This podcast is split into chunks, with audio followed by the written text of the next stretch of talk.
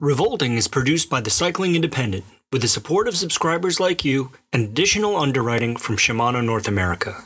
We are community focused, community supported, and dedicated to the whole of cycling. Always remember at the Cycling Independent, if you ride bikes, you're one of us.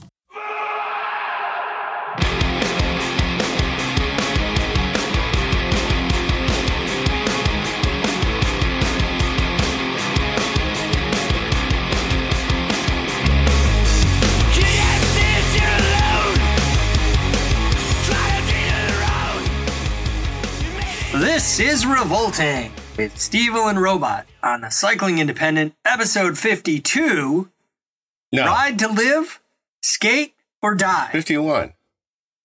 52, my friend. I screwed it up in the notes. Oh. Don't start this now. it's 50 the 52nd episode. What a It trip. is. Okay. It is. Uh, but I labeled yours 51 because that's the sort of operation we run. yeah, look at me correcting your we're correcting you. like a real pro. Yep. Well, content warning, we're obligated to tell you before we start that this podcast contemplates both mature and immature themes. So, if you are sensitive about these things, spend your time some other way. Pet a cat, eat a cookie, cure a disease. We don't care.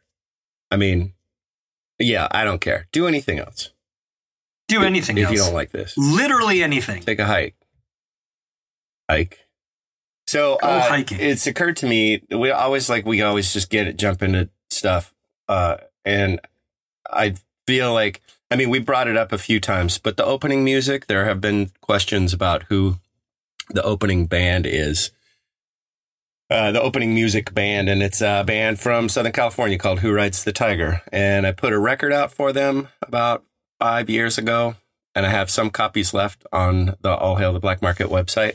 Uh, but if you don't have a turntable and you just want to get a hold of the album digitally, uh, you can reach out to me and I'll give, I'll give you the the download code. Well, you know, like because fuck making money that's for that's for saps. Yeah. Who would want that? Dumb. It is. The music is so good, though. It really is. You know, so I first came across them. Uh, I'm gonna say probably 14 years ago or 15 years ago, and I just stumbled across a, a MySpace page, and they had two Sure. songs, and I was just gobsmacked. It was so I loved it so much, and then they um they came and played in Oakland. Uh, they headlined at the Stork Club down there on uh, Telegraph, Telegraph or Broad, no Telegraph, yeah. And um, and I and I like I'd been messaging them, so they like when we sat down and started chatting. Uh, Mike, the bass player, and I were already acquainted with one another, and then I met Bill and Bob, the drummer, and uh, and we've been friends ever since. I mean, I I see and uh, chat with Mike and Bob less. Uh, Mike's a new dad, and Bob is uh, like studio. He plays in a billion different bands and has a full time job and stuff. But Bill and I uh, have maintained a, a tight relationship ever since. It's pretty cool, and so yeah, I do. Uh, I do love that record very much. So much that I wanted to put it to vinyl and and lose my shirt on the deal. Mission accomplished. Mhm. Um, however, every time uh, our podcast opens, and I, you got me into the habit of listening to the podcast so that I could get better at things that I'm not good at. Thanks. um, uh, every time that music comes on, I'm like, we have. w- I don't know if our podcast is any good, but our theme music is killer. God, it's true. Our logo is kind of is kind of subpar. Uh, we are on iTunes, so that makes us pretty pro. We're 52 episodes in, and that makes us, you know, like just above beginners. Uh, but the music is super on point. Super good. Yeah, yeah. So, who rides the tiger? For anybody who gives a shit. Um, music pick of the week. Besides, who rides the tiger? Yeah. Robot. Oh, yeah. I so I, my wife gave me some constructive feedback on my music picks the other day. She said, you said you were going to pick something that was melodic and catchy and accessible, and you said Cloud Nothings. So I was like, oh, finally something I might really like. And she went and listened to it, and she was like, you have no idea what's catchy, melodic, or accessible, do you? Everybody's got their own kind of catchy, melodic, and accessible, though. Eh? Yeah. Yeah. So I felt kind of bad about that. And I was like, well, uh, I'm going to put some more effort into picking bands that don't sound like two raccoons fucking in a metal garbage can. Mm-hmm. Even though, if done rhythmically, I do think that's pretty catchy. Mm-hmm. Uh, so this week I'm picking a, a record that came out I don't know when before 2010, sometime in the in the aughts, Mm. uh, by a fella by the name of AC Newman, whose main project is the New Pornographers. Okay. Um, I'm familiar with the name, but not, you know, it's like one of those, it's one of those bands that you probably have heard, but you never really listened to. Yeah, yeah. I'm not a huge fan of that. Uh, it's good, but the, he put out a record, uh, solo record. AC Newman is his name, if I didn't say it already, and the record is called "The Slow Wonder." Okay. and it is just packed with I, what I would call kind of mellow retro rock kind of I don't know, it's just real nice to listen to. Real nice to listen to. okay. Uh, so in an effort to put something nice in people's ear holes for a change, I'm picking that. Okay. Uh, you know, somebody reached out uh, to me at some point and they said, you know, you should put your, you should put your, the music picks, like just add them to uh, like a Spotify playlist. And Oh. I've done a couple Spotify playlists over the years, but I have lost my login information and I don't know where my profile is. And, and I don't really give a shit about Spotify. Um, but I think Yep, that's not the worst idea. I like the idea of a comprehensive playlist. Um, I also have some reservations about Spotify, unless they want to write us a check.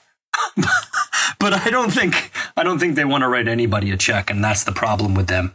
Best case, I mean, worst case, worst best case is we can just make t- we can put a list of all of the picks in one place and people can let their fingers do the walking because um i mean not hard to google bands you know and find their websites or find their bandcamp pages or whatever. Yeah, and and I do make a habit when the when the revolting post goes up on Cycling Independent now, it does have the music picks in it. Right so uh, with I, forget. with links. yeah i forget that people don't necessarily just access it from from the cycling independent website but they might get it from itunes and if they get it from itunes then they wouldn't have access to those links yeah that how that yeah, works that's Okay. right. People are subscribed on their toaster ovens, uh-huh. on their on their ottomans, on all kinds of things that I don't know about. yeah well so uh, again like uh, for, uh if people care um you can find just go to the little magnifying glass on cycling independent and type in revolting and it'll give you every episode and you can go through and you can take five minutes and you can write all the bands down and stop fucking asking me about it okay Uh, but at some at some point we'll put it together because at some point we get to everything okay except the important things. Go I on. What's your pick this week? I don't. I don't. I the, I like get to a couple of things and then 10 more things stack up. And then I just get like I have I don't know what my deal is, but I have a real trouble multitasking and then I get super fucking freaked out and then time starts going faster and then nothing gets accomplished. So I have a website that's been needing work for, you know, 4 years and I have made absolutely Oh, and if there's a web developer out there, like a admin person who would be really hot to work with me, like I'll pay you. I just want to, I just fucking dragging, it's dragging. And I looked, it's, I don't know, I don't know. What's the analogy I gave is that I'm like, I'm doing like 120 miles an hour in an 82 Civic across country and it's got 800,000 miles on the odometer and I can't fucking stop to fix it. Like I gotta, I gotta go. I need a mechanic that'll like work on it while I'm driving. So if anybody out there is smarter than me, which is everybody, uh, hit me up on this guy. I feel page. like I feel like you just pitched uh, the script for Speed th- Three, but it's the worst version yet. oh, it's a buddy. Comedy. So com- you're not in a runaway bus No, it's a buddy comedy. with Dennis Hopper. Yeah, it's a buddy comedy. I'm driving, somebody's under the hood. Hijinks ensue.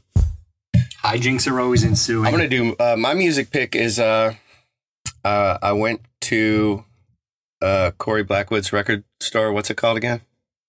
Ritual Records. Thank you, Ritual Records in Bellingham, Washington. And uh, he has so much cool stuff in there. And I found the Descendents Ninth and Walnut album. And it's B sides and rarities from like 1980 or 1977 to 1983 or something. And I would argue that it's the best Descendents album of the last uh, several. Like, you know, early, early, early Descendents, it's just Milo and Bill Stevenson are the like two original members. Bill Stevenson, of course, was the drummer and Black Flag and fucking everybody else.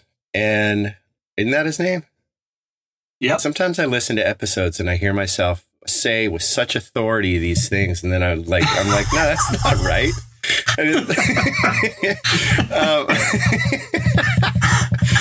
uh, so This is revolting with Bleeble and Blow I I mean I like I can't I mispronounce my friends' names sometimes, and then like my mouth is kind of I'm kind of mud mouth, so like I'll my vowels get confused sometimes. Is us whatever. Uh, so Ninth and Walnut by the Descendents is a super great record. Um, early, early, early from their very inception on to, uh, you know, early '80s. And if you like the Descendents, I would wager to bet that you would love the Ninth and Walnut album. How could you not love the Descendents? They're so lovable. They're so um, lovable. They are, right? I quote I quote a song probably once a month.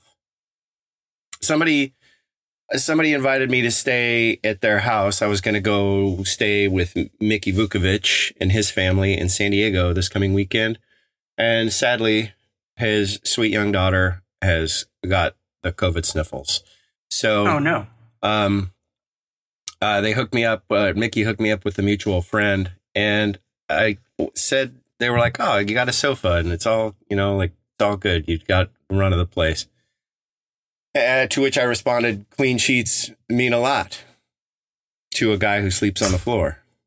Yeah. I mean, it just they just they're it's like part of my lexicon.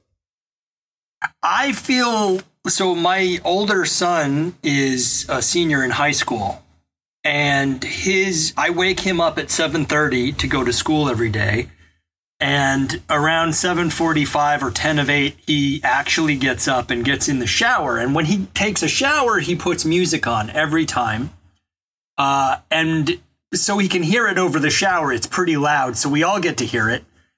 And the other day, uh, I was downstairs drinking my coffee, and I heard him shuffle into the into the bathroom, and the door shut, and and uh, I, all of a sudden I heard here in my van, I can dance, Oh. and I was like, oh man, I I am on some level successful as a as a parent and father. Yeah. I, it's just, it's wild to me to think that, you know, what I was seven years old. I was, Yeah. or, you know, eight or nine years old or something when the Descendents started and then really got into them probably in junior high. And, and that was so long, it was so long ago. And people are still so appreciative. And Milo Aukerman, the vocalist, is still like 32 years old. Yeah, I mean, he's just he's and amped. amped and sounds so fucking good. They're all just, I don't know. Like I've said it before, bikes and skateboards and punk rock are the fountain of youth. You know, I mean, I I've kind of like been dabbling with this ideology, but you look at fucking Alex, uh, fuck's that asshole's name? that loudmouth who just got, you know, it's the fucking Sandy Hook denier piece of shit. Oh yes, Doesn't matter. Alex that Jones. that fucker. He's like three years younger than me, and he looks like Oh. absolute garbage. And Yeah. and uh and the fucking Zodiac killer, the Texas Ted Cruz, that piece of shit. He's he's younger than me. Also looks like fucking trash. And then you go, I saw Mudhoney, what, a month and a half, two months ago? Mark Yeah. Arm is 63 years old. Yeah. Absolutely. And I can't, I can't, empath- oh, what the word? I can't emphasize this enough. Absolutely fucking killed it. Yeah. Steve Olson. So why isn't it working for you and me? Lance I d- no, that's Are we not doing it right? That's not fair. I think we're we're. Oh. I mean, I just found a picture of myself when I was 37. I don't have very many pictures of myself, and I found a picture of myself uh, that Surly took at the 2007 Interbike Trade Show, and I was like, ah, I used to, I used to have a little bit of glimmer in my eye, like I wasn't Little zippity I zap. was, I was downtrodden, but I wasn't, I wasn't really haggard. And I look at myself now, and I just feel like I'm, I look haggard, but comparatively, You were downtrodden, but none of the footprints on your face were showing yet. Yeah, it was just I looked like a clean homeless guy, and now I'm just the regular homeless guy. Uh, anyway, punk rock, skateboarding, and bicycles are the fountain of youth, and I think that. Oh, I've, wait! I've told you the story about Dave Wiens. I don't know. You've told me a lot of stories. Uh, I don't remember. I don't remember anymore. Dave Wiens. I, I need like a little recipe box that I can follow along with. Dave Wiens is so good looking. but we were sitting at the Goo booth at the trade show many years ago, and we were kind of the degrees of separation between us are not that many. And and I met him actually. I hung out with him at a skate shop in Denver when I was in ninth grade, and he was like, I guess he was probably a a junior in high school at that time. And he tells me this, and I was like, okay, I was fifteen, uh, and you were seventeen or whatever. And I was like, wow, dude, how old are you at this point? You know, like how, you look Yeah. so good. And uh, and he said, oh, I'm I'm 53 or however old he was at the time. And I and I was just Yeah. I said without thinking, I was like, it was a total Lenny and Squiggy moment. I said, oh my god, how is it that you look so much better than me? And right then, my friend Danielle walked behind him and kind of put her mouth up or her hand up to her mouth. She's like, life choices, and then just kept going. Like, oh, thanks, Danielle. One of you has won a bunch of really big bike races, and the other one is named Stevel. That fucking guy. He's just, and he's still, you know, whatever. He goes and does the Leadville 100 and smokes everybody. Oh, he's just, Yeah. and he's so good looking. I hate him. Yeah. Boo, Uh, Dave Wiens. Boo, boo. boo, All right. Dave. All right. Before we get into anything substantive, that's a threat. Uh, we're going to break and say nice things about our sponsor. Oh, hey, it's story time with Steve. In 1992, I lived in Denver with a couple of bike punks named Mark Dickerson and Dave Strunk. They were both ex messengers who worked in shops around the Denver area. And one thing that Mark imparted upon me was sort of the importance of Shimano as an entity in the industry. He would go on at length about the painstaking efforts they would put into every product they brought to market and his enthusiasm for Shimano as a company, as well as the products that they made, was undeniable and infectious. It was really at that point in my relationship with it as a company that I fell in love and I never looked back. So, forever and ever, happily ever after, Steve and Shimano sitting in a tree. Shimano. Shimano! Uh, okay, so if, uh, for the sake of full disclosure, I have not even, I didn't even crack today's notes. So I'm like, I'm back to Oh. the olden times where I have no idea what we're talking about today. That's great. We're talking about the results of your last colonoscopy today. Uh, A-okay. Uh, no, Didn't, this episode is my head. about yeah this episode is about how bikes continue to evolve and change mostly for the better sometimes for the worse but skateboards remain the same and this one comes to us as a suggestion from keen and avid listener kent Thanks, Kent. Hmm. Okay. So, question one Thank you. Skateboard sales seem to be driven by teams, personalities, and art mostly. Why don't the basic aspects of skateboards really change? Yeah, like in the 80s, decks got wa- like decks were big, right? Mhm. And skaters used more rails and tailbones and other kind of bolt on shit. But the basic deck, uh, trucks and wheels haven't changed a lot. Yeah, yeah. I mean, when you know clay wheels and steel wheels to urethane wheels, and and there's a, there's a we reference the love letters to skateboarding series that Vans did uh, quite frequently on this podcast. Uh, but there's an episode about gimmicks.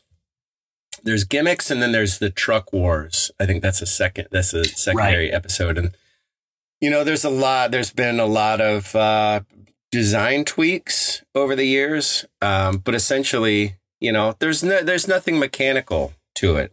Really, you can, you know, change the the density of the bushings or the, the durometer of the wheels, and you can do laser uh, machined bearings in space to make them the roundest. Uh, or Right. you know seals or take the seals out or you know it's all like it just it's such because it's such a simple it's such a simple machine there really isn't there's not that much to it it's very it's very basic and so when the first Right. design came out it just like it's just evolved a little bit but it's really you know it's like four wheels trucks and a deck But you never see like a, a, a top skater. You never see like a Tyshawn Jones come on and say, you know, I could kick flip even higher stuff. I could ollie over more picnic tables even if I had ceramic bearings. Whereas in the bike world, uh, you know, people our age are like, well, I paid for the twelve hundred dollar ceramic uh, derailleur jockey wheel upgrade because reasons. Yeah. Well, bike people are, I mean, cyclists, I think in general, and I, I, everybody's waiting for me to say something like they're all a bunch of fucking sheep, but I'm not. they love gear though. They love things. They love trinkets and new technology and reinvented like biopace didn't work the first time, but elliptical chain rings now that's like, ooh, that's brand new shit. Or, you know, suspension headsets or uh, you know, suspension or suspended uh, soft soft tail road bikes. Like uh, that. That's like that's kind of that's horses getting trotted out again. Um, but I yeah, I think cyclists in general love stuff. I was at a Gran Fondo in San Diego, and the fucking amount of clothing these people had on. It was like sixty degrees, but there was like yeah. any kind of neoprene fucking toe cover or whatever, anything you could imagine. Every Yep, little yep. Piece of gear, they just they fucking love it. I don't, I don't understand it, like because I, you know, I just wear fucking shoes and shorts and a shirt sometimes. shoes shoes um do what what is it that skaters and this is a bike podcast so i don't want to over focus on skaters but what is it that skaters are really obsessed about um like how big your pants are No, I. I t- it totally depends. Like there's like you know there's tech skaters, there's old school skaters, there's fucking pool skaters. Like there's not Sure. you can't say skaters like generalize and say oh skaters are obsessed with this one kind of thing.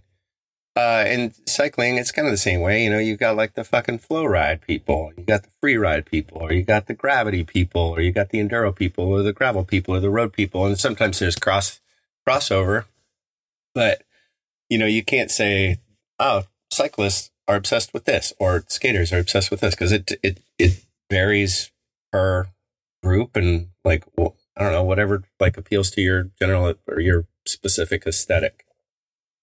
but look these are both um perf- performance i mean at the top end uh these are performance oriented sports right like you watch a skate part i watch a lot of skate parts um i've never seen anyone miss or make a trick for an equipment based reason that I that I'm aware of. Uh, besides like deck failure, like you, you break your trucks or you Right. break your you break your board.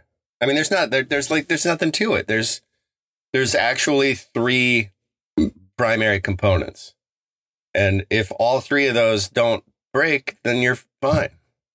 Sure. Well, why aren't there titanium decks? because there's no- there's no flex in it. There are there are titanium trucks. They make ti- a Mm. titanium core truck. I think uh, uh, Independent does it. Um, and there are you know they've tried to do laminates, and they've tried to do like foam cord decks and all kinds of stuff. But then everybody just realized like, okay, well, fucking Canadian maple is the best. So just leave it at that. It, you know, I think there's been there's been uh, attempts at innovation over the years, um, uh, but sort of like steel. Uh, Ferrentino said a bunch of years. He's like, man, if if steel bikes, if steel as a material was introduced today, it would be hailed as the new wonder material. You know, it's resilient, it's light, it's easily fixable. Uh, you know, you do anything with steel, but the bike industry is maybe there's more m- money or not. I don't, I don't know. Bunch of fucking dorky engineers who are like, oh, ceramic composite frames. We got to do those. That's going to be the next big thing. Oh, no. Okay. Like carbon fiber weave. No, no. Uh, titanium. Okay. That's kind of cost prohibitive and hard to manufacture. No, maybe that's just sort of a niche market. I, shit, man. So would you would you say that um, like skate companies were like, oh, we're going to innovate, we're going to innovate, and everyone was like, no, don't do that. Um, but do put out decks with murderous clowns on them, and we'll buy those. Uh, I, I like I said, some people have, some companies have tried to tried to curveball, you know, various deck technologies or whatever. Um, you, you remember Gleaming the Cube? Oh, sure. And uh, Christian Slater's character pulls out the like the super the super board, and it's got a diamond plate top on it. Uh, Yeah. doesn't doesn't seem like a very good idea to me, but you know, No. Hollywood, baby. So I just think I don't know. We keep kind of circling around, and I and I answer the questions sort of similarly. Like the the design innovations are small, but the materials that have always been used are historically proven to be the best. That's just what works. So, so you walk into a skate shop, uh, and you want to buy a new deck. Uh, what what are your motivations? What do- what are the criteria? shapes, shape and concave. Like I didn't, uh, I went into the local shop here in Bellingham. Uh, my buddy Zach owns called Unknown. And there's a Tom Knox board. Uh, and, and it was like the, the, the, it was like a double kick and like a double nose and it's the weird diamond concave, like the concave in this thing, the shape in this thing was fucking wild. And it just seemed like that might be the deck that makes me a better skateboarder. I don't know. And plus, I hadn't. Seen it was a it was a reissue, and it was fucking cool. And I had a little bit of money in my pocket, so I decided to get it. And I haven't even built it up yet. I'm still. I ride the board. I have. I've ridden my own shape, the boards that I put out, because it's. It's basically like a Grosso shape, like kind of the same dimensions. But I ended up getting a Donovan Rice deck uh, that um he rides for ATM. It's a shorter wheelbase and it was awkward at first and now I love it. Like I can't even ride my own boards anymore because Donovan's deck has set the bar so high. Um, Oh. So, you know, it's taken me a long time, but I realize like um, wheelbase and geometry and all of that stuff plays into it. Um, so I know a little bit better now. You know, some boards are going to feel better than other boards. I wanted to, and and I don't I don't know why I didn't realize this, but I used to get boards because I loved the skateboarders who rode them, and I wanted to ride like Right. the skateboarders who rode them. So I would Right. get like a GSD board, a Gary Scott Davis board, because I loved the way he skated, and I fucking hate that board. It is the worst for me, for my size and this, you know, the way that the way that I uh, sort of naturally skate. It absolutely doesn't jive with with that deck. Hmm. So yeah, I guess if I'm going to buy a new deck, I'm just gonna I'm gonna look at shape and geometry. Not unlike But, when so- you get a bike. But the average uh, ska- how old is the average skater? Do you think? Oh, uh, That's a painful question. I don't know. Uh, probably between you know 15 and 28. All right, so that person walks into a skate shop. Are do you think they're still buying based on skater or art, or do you think they're thinking about shape and and and geometry?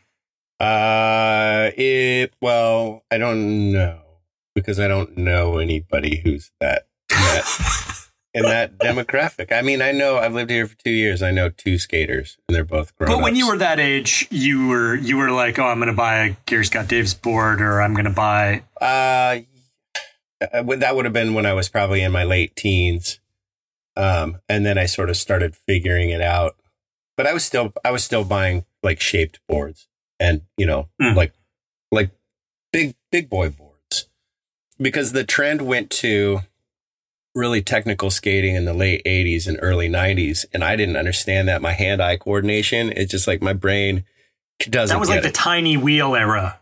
Uh, it was like narrow boards, kind of like freestyle boards, and real, real, real tech, real tech stuff. And I didn't get. I didn't. That's not how I. That's definitely not how i skated then or now. Mm. I make the joke Yeah. that I'm like, I've been a 52 year old skateboarder since I was 13. like I've always skated the way that I skate now. And I probably Uh-huh. have lot, you know, like I was a better skater when I was a kid uh, than I am now, but um uh I I basically, you know, I like skate the same way. Hmm. Uh so yeah, the boards that I the boards that I look for now are the kind of boards that support the kind of skating that I do. And and how, and what And when- ki- what kids look for now, I, I have no idea. Right. Right. I mean, I feel like I feel like the sport is so um I, I hate to use the word superstar driven, but you know, there's a lot of really great young skaters and and they are the the that's what moves the needle for those companies, right? Those teams and those companies. Yeah, I think so. The video parts, and I, I mean, I know you said you didn't want to turn this into just talking about skateboarding, but used to be like there would be a graphic, like there a board or a skater would have a graphic, and that would last for six months.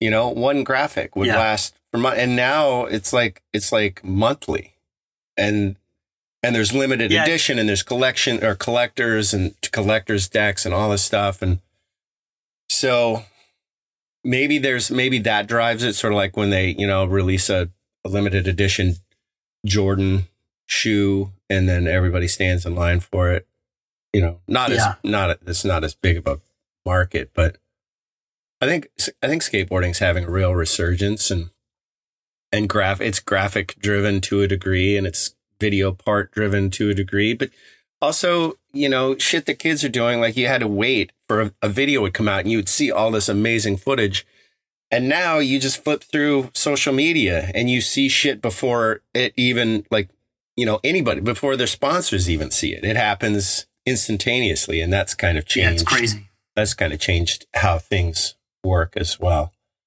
But never having worked in the skateboarding industry or the action sports industry, you know, I've- I've been in the bike industry for uh, 20, like officially, I think for like 25 years, unofficially for 30 or 29 Mhm. or something. So I don't really have any perspective on anything except that. And I don't even have any perspective on the bike industry. I don't understand what the fuck is happening. There's so much there's so much nonsense. I mean, that's the one thing that I know for sure is that the bike industry has a ton of nonsense. I mean, you often say that um, skateboarding is a creative endeavor and cycling is generally a linear endeavor, right? Well, just in one how one moves their body, you know. But of course, like slope style or whatever, like there's all kinds. That's super technical, and you have to have the vision to do that all of that stuff, which is wild, or to build those trails, or you know. And that's so that's super creative. It's uh It's like that video game Line Rider, you know, where the little guy on the sled and you're you're making them like the loops that they won't they won't loop out on or the jumps that they can clear. Did you ever play Line Rider? Um, Very simple no. little computer game. Um, but you you can't build things that you, you wouldn't be able to build. You can't build things that you wouldn't be able to ride. So the the envelope Right. is constantly being pushed, and so that's that's super creative. And um, uh, the way that you know the the sorts of bikes that are being built and the innovations that are being made, that's super creative. Is it is it always a success? No, you know the way I think in general, though, the way people ride is you get on a bike and you push the pedals and the bike goes forward. And, Yeah. and, and, you know, and skateboarding is not like that. Skateboarding goes in 360 degrees in every direction and, and cycling goes forwards and, and sometimes backwards. Yeah. Physically, I, it's mean, inter- physically. Sure. I think it's interesting. It's an interesting point because when I, I watch a lot of skate videos, even though I don't skate, and I find it, I find it inspiring creatively. Like I, I love the energy of skate videos. I love the like whole vibe of uh, the skater being out with their friends and you know kind of going for it and you know there's the, i like the music. I like i like the whole thing about skate videos skate parks generally. And then i watch bike videos but i tend to watch like you say free ride or whatever you know the big stuff the the stuff that i i am never going to do in my life and have never done. And i find that very entertaining and it is creative and it is sort of like awe inducing i don't watch what i do I love to do what I do, but I don't watch it because it's I don't know. Is it linear? Maybe it's linear. I don't know. Uh, what was I going to say? I when I watch a skate video, I like to watch the skating, and I like to fantasize about the environment that that they're in. You know, like you see a backyard pool, and you you like, oh, look at that, the house in the background. It's got the windows broken out. Like, one, I wonder what the story is with that house, and like who used to live there, and and does anybody own it? Does anybody pay any attention to it? Or drainage ditches? Like drainage ditches are my favorite. They always have totally captured my imagination because like it's this it's this thing that was built for an express purpose that has that is not at all related to what you're doing in it. Yeah. You know, and I, I don't know why. Maybe because they were such an it was such a rarity, uh, such a rarity um in Colorado, you know, that when I, you know, when I would come across one if I was visiting my cousin in Texas or something, it was just like it was like the clouds opened and the angels sang, you know, it was just such a Look, it, we found an accidental skate park. it was such a treat. And it's still like skating in places that I don't particularly like I like skate parks kind of bore me because that's what they're built for, you know? Like yeah. um, and when I when I watch cycling videos, you know, or like watch races, I am far more entranced with the environment. I'm looking at the mountains or um Yeah. again like places made specifically for skating bore bore me and places made specifically for mountain biking bore me. Like Whistler. I could give a shit about a place like that. Glad it exists, but I have no fucking interest in going there. So when I watch uh when I watch footage of people just like ripping some uh natural single track, then I'm looking at the path that goes like where does the path go?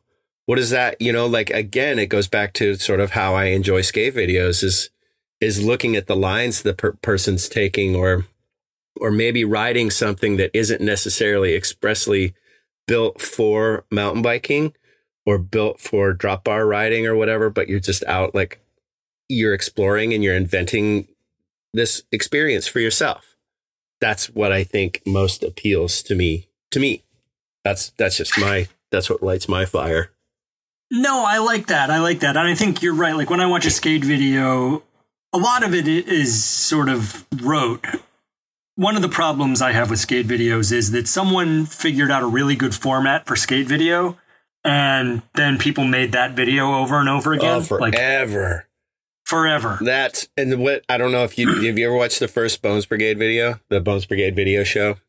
Starts with Right. Lance Mountain pops out of his chimney and does an acid drop off his roof, and then he's just skating. Like it's just skating from A to B, and he stops by, does a little no comply over a curb. There's a thrasher in this planter. He picks it up, looks at a pic- article about Rodney Mullen, then it goes to Rodney Mullen's segment, and then it ends.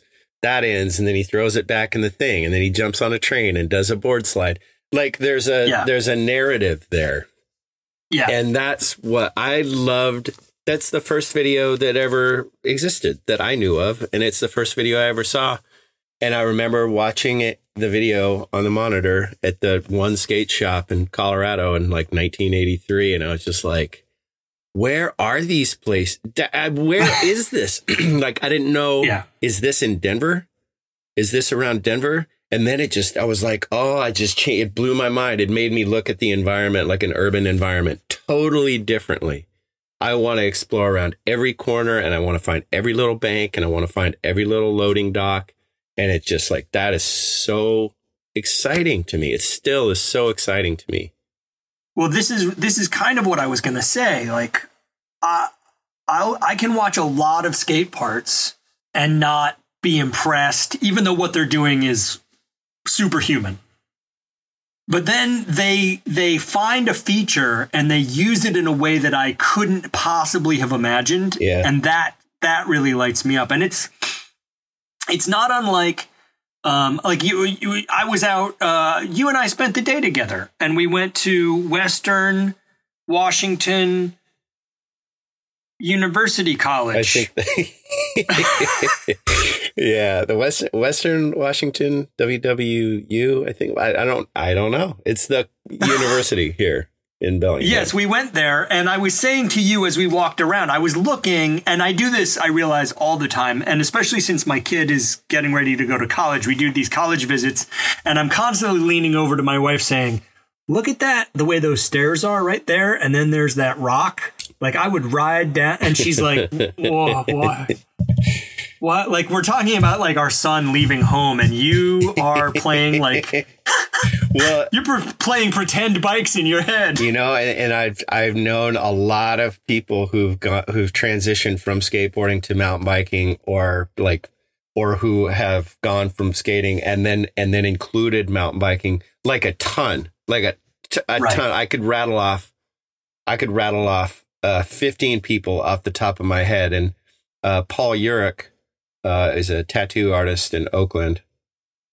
An old friend of mine. He and I used to talk about like the way that you see the lines. It's the ex- it's Yeah. the ex- exact same thing, and it, it checks all of those boxes where you look at a trail or you look at a line over some rocks and over some stairs or whatever. It's the exact it's the exact same synapses firing as as a skateboarder who, you know, looks at lines up across walls or down like where you know and and it's, and it's we're watching evolution happen in real time too because like you said the shit that people do now is so next level and i couldn't i don't it's not relatable to me the same way that tech tech skating used to not be relatable to me.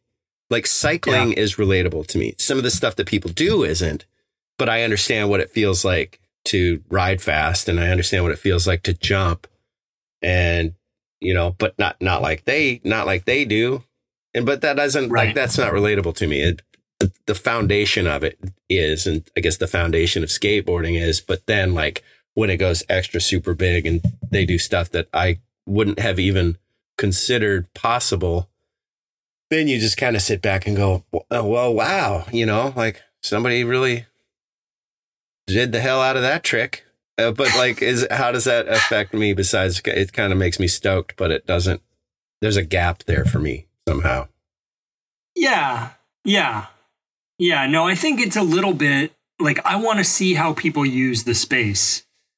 I want to see how people bring, I mean, we talked about, you know, this before. Like, I want to see how people bring order to the chaos that's in front of them. Mhm. This place I've been, this place I've been riding lately, um, is they whoever has been cutting trails there here I've said this before too. In New England, we have a lot of like glacial boulders. Yeah. And so these woods are full of boulders of, you know, every shape and size. And whoever cut the trails in uh, basically was like, I'm going to take you to this boulder. And some of the boulders are rideable, some of them are really sketchy and hard, and some of them are like very flowy. In some cases, they've put, you know, they've sort of like put rock in so that if you come off a certain section, you can kind of roll through. I really, and it is really beautiful um, in the way that they have given you a space to work in Mm-hmm. Uh, without necessarily prescribing uh, what you're supposed to do. And so you have this, um, you have these creative choices that sort of like can p- uh, push your skills or not.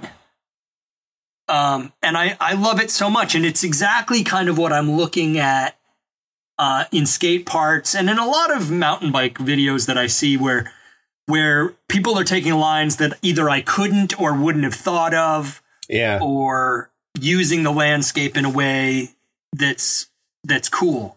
You know, th- I, I don't. That just reminded me. There's a there's a sort of point of view YouTube channel that I stumbled across, and I think it's a it's a guy who lives up in BC, and he kind of is like narrating, like he's talking to himself, and you're you know seeing the stuff that he sees, and every time he finishes a stunt, he has this like kind of infectious little giggle that reminds me of of an old friend of mine, um, and uh, the shit that he does is so berserk, you know, and it's not like he's not stunting. This is just him. This is just him writing. He just happens to be so much better than I could ever hope to be, you know, and Yeah. like I always say, like, I don't really like watching sports or I don't like watching bike racing or I don't even really like, you know, like I'll watch a skate part every now and again. Like I don't watch a ton of stuff. I don't watch other people do stuff because I would rather do it myself,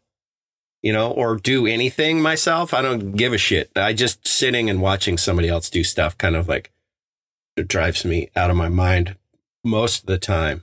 But if I'm, you know, whatever, like laying in bed in the morning or I grab my laptop and I happen to open up one of this guy's videos, like watching that for 15 or 20 minutes, maybe, no, 20 minutes is a lot. 10 or 15 minutes, it really like clears my emotional palate. And again, like to see the environments that he's riding in. Like, what does that smell like? I love being in the woods. I bet that smells really Yeah. good there. And it, and like the moss and the vistas and whatever. And then it opens up all like my, all my own memories and my own experiences and kind of like gets me hyped to go ride at a sub mediocre level. yeah, same, same, exactly, exactly. I used to, I used to ride with my buddy uh, Neil, who is a bike designer at Seven, and Neil and I were pretty well matched. Uh, but we would, we would make videos of each other doing stuff uh, on mountain bikes, and then we watch them back later and be like, "Wow, this is so sad. Yeah. It's so slow. Yeah. It's so slow." You think you're hauling ass through this through this section or off this thing, and then you look at the video. and I like some sometimes like I'll I like shooting stuff in in, in slow mo, so you get the the speed, and then it slows down, and you can kind of see the action or the arc Yeah. or the the lean or the Or- tweak or whatever, and then go or the look of terror on my face just blooming. and then goes fast again. And so you have the second where you're like, like that's kind of interesting to me. I don't know if anybody else gives a Yeah. shit about it, but sometimes I'll, I'll do that. I'll like, I always have toe straps on my backpack. So I'll toe strap my camera to a tree branch or something and then get like, Yeah. make a little footage. And I don't know. It's kind of, or it makes me feel like, like a big kid. Like however the big All right. kids must feel. All right. So we have, I don't know where we went with this conversation because it was supposed to be about equipment, but uh, I enjoyed all of that. But let's let's get let's get to question two real quick, which is why do bikes change so relentlessly, and what would happen if they stopped changing, like skateboards? Mm, it's like a space race. You know, like if somebody, if everybody said, okay, we're going to just leave it as is, I mean, Kona, like their bikes have been, they haven't changed in forever. And people kind of like give them grief about it, but their designs are fucking great.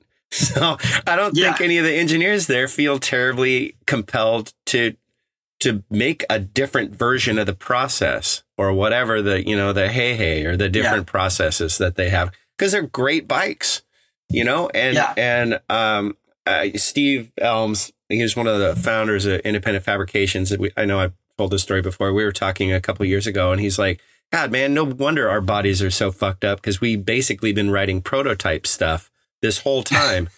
and then with the virtual pivot point that whatever designer came up with that Santa Cruz ended up buying the the rights to.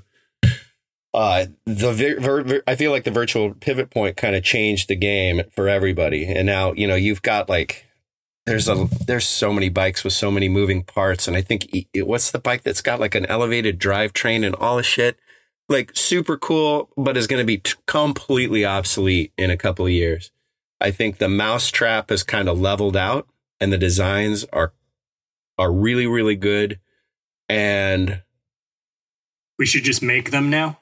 Just make them and sell them. I feel like that's kind of where we're at. Like somebody will come along, some engineering student will come out of Cal Poly and be like, "Oh, I figured out a whole brand new thing that's never been thought of before," and they'll give that a crack for a while. But I think for the most part, it's it's it's gotten as good as it's ever been, and maybe uh maybe it's gotten as good as it as it will be. I I don't know. You know, ask me again in five years when everything is way better or the world has ended. It won't matter. Let's just do this episode again next week and see how that goes. Everything changed.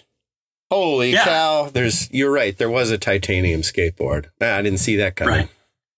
Here's here's a bike frame made entirely of cheese. Yeah. So I don't Um, think I think it's just because the the abundance of materials and and wacky scientists that are coming up with new ways of doing it. Like I think you know they're just everybody's trying to be faster, and Yeah. and you know whether that's on a mountain bike or a road bike or any kind of drop bar bike or whatever. And so you materials are integral when you're talking about you know like hundredths of a second or thousandths of a second difference between first and second place. You're gonna Boring. nerds are gonna fucking nerd, you know. Nerds are gonna fucking nerd. So, uh, okay, what are we at? 51 minutes, and we got time for a would you rather, huh? Yeah. Okay. All right. Would you rather be the only human Yes. who talks out of their butt? Uh, even though your voice sounds exactly like your voice now, or the only human uh, whose voice sounded like farts. All your words are comprehensive like regular speech, but they all sound like they've been farted. Mmm. Yeah. So basically, you have fart voice, um, which Boy. I really think would be pretty funny. Uh, or you could be the only human who talks out of your butt.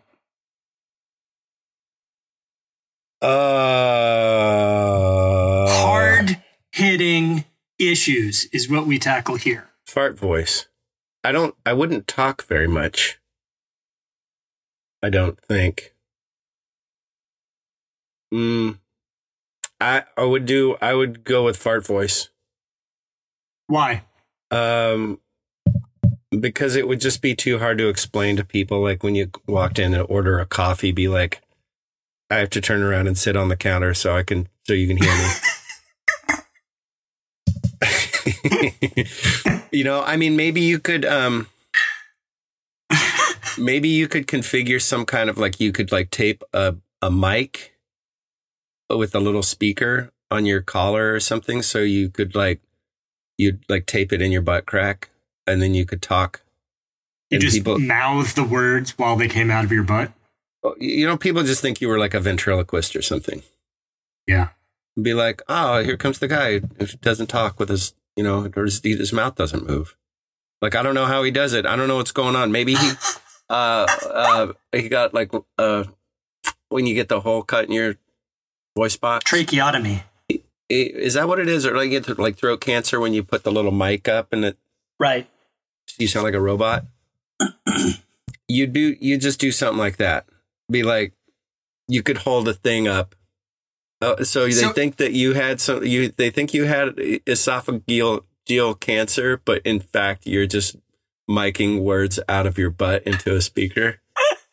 So wait. so wait, are you changing your answer now? You're t- now you're the butt talker, but you have the thing as cover. Yeah. Or yeah. you're taking that over fart. Well, fart if I was fart voice, I just wouldn't talk anymore. Like I would become totally nonverbal, which Hmm. some might argue would be fine. They'd be fine that. that would be an improvement. yeah, but I would go. I would go with. I would go with talking. I would nor, uh, uh, le, le, not legibly. What's the auditory version of legib, legible?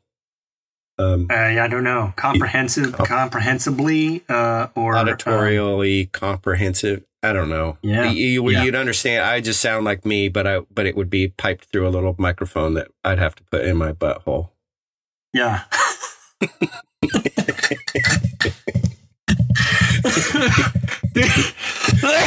Sorry. These are so stupid, but they make me laugh so much. Uh, what? Well, you, I figure you could probably also make some money talking out of your butt. Like Yeah. that's definitely a sideshow thing you could parlay into some kind of monetary. yeah. Whereas if you just had fart voice, I don't know. Actually, maybe guy with fart voice has the world's top YouTube YouTube channel. Would you have? Would it smell like farts when you talked? Oh, that's an excellent question. Yeah, butthole I mean, I breath. think that's debilitating. That would just be like, no, I mean, never you, have. you'd be bummed to be around yourself. Yeah, Like you'd sneeze and you'd be like, "Ah, fuck!" You'd have to like leave your own house. Awful. That's a terrible Yeah. way to go. No, no, it's just the voice. But I mean, can you imagine? Maybe someone would make a cartoon character for you, and you could just voice the card, and it's like Fart Man, and he just talks that way. Maybe I don't know. I think That would get old. I'm just trying to get through, you know, my what what years I have left, like easily as Configured in the way that you are. And I think that, well, yeah, but I think that if I had a, if I had like, if I, I would just do the little microphone thing. Like, there's a workaround with every would you rather. There's a workaround, and I think I would rather Yeah. sound like myself out of my butt than sound like a uh, farts out of my mouth. And every time we have conversations like this, I think about the fact that my my mom told me that my sixth grade teacher listens to this, and she's I know Oh, she's just like she's sitting at a table out in Colorado with her cup of coffee and her head in her hand. Sorry, Miss McGillicuddy. Mrs. Mrs. White, I still call her Mrs. White. She's got a first name, but I don't want to use it. Yeah. Uh, yeah. So shout out to Mrs. White again. Sorry. Sorry about this. Uh, what did you answer? Uh, I, I think I'm with you. I would rather s- speak in my regular. I hate my actual voice. Yeah, I too. Uh, but you hate my actual voice. but I, I think I would rather keep it. Uh, yeah. so I'm gonna, I'm gonna answer the same as you, and that's that is the mark of a not very successful. Would you rather that I don't feel like I, sh- I can disagree with you. I feel like there needs to be both sides of the equation need to be well weighted. Yeah. Mm, well, I, you know, it just depends on who you, like, we just happen to share a similar perspective on this. It's, it, Yeah. you know, and that's, Yeah. that's fine. It doesn't, that it's not, it wasn't a failure. I think it's a good one. I think this will have people talking. I think this might end up on Good Morning America. I think so. I think so. Which is Mrs. White's Mrs. White's other favorite. Uh, oh, and then she'll be she'll be like, God damn it! I'm glad that's over, and turn off the podcast and turn on Good Morning America, and there'll be Bryant Gumbel or whatever the guy's name is, was it Al Roker? Isn't it on Good Al Morning? Or Roker, Gene Shalit. Gene Shalit. We're just saying the names of the people that were on in like 1984. Jane Pauley is on now with. Uh, Uh, Jane Pauley and Gene Shalit talking about farting out of their mouths. uh, all right. Thanks for listening to Revolting.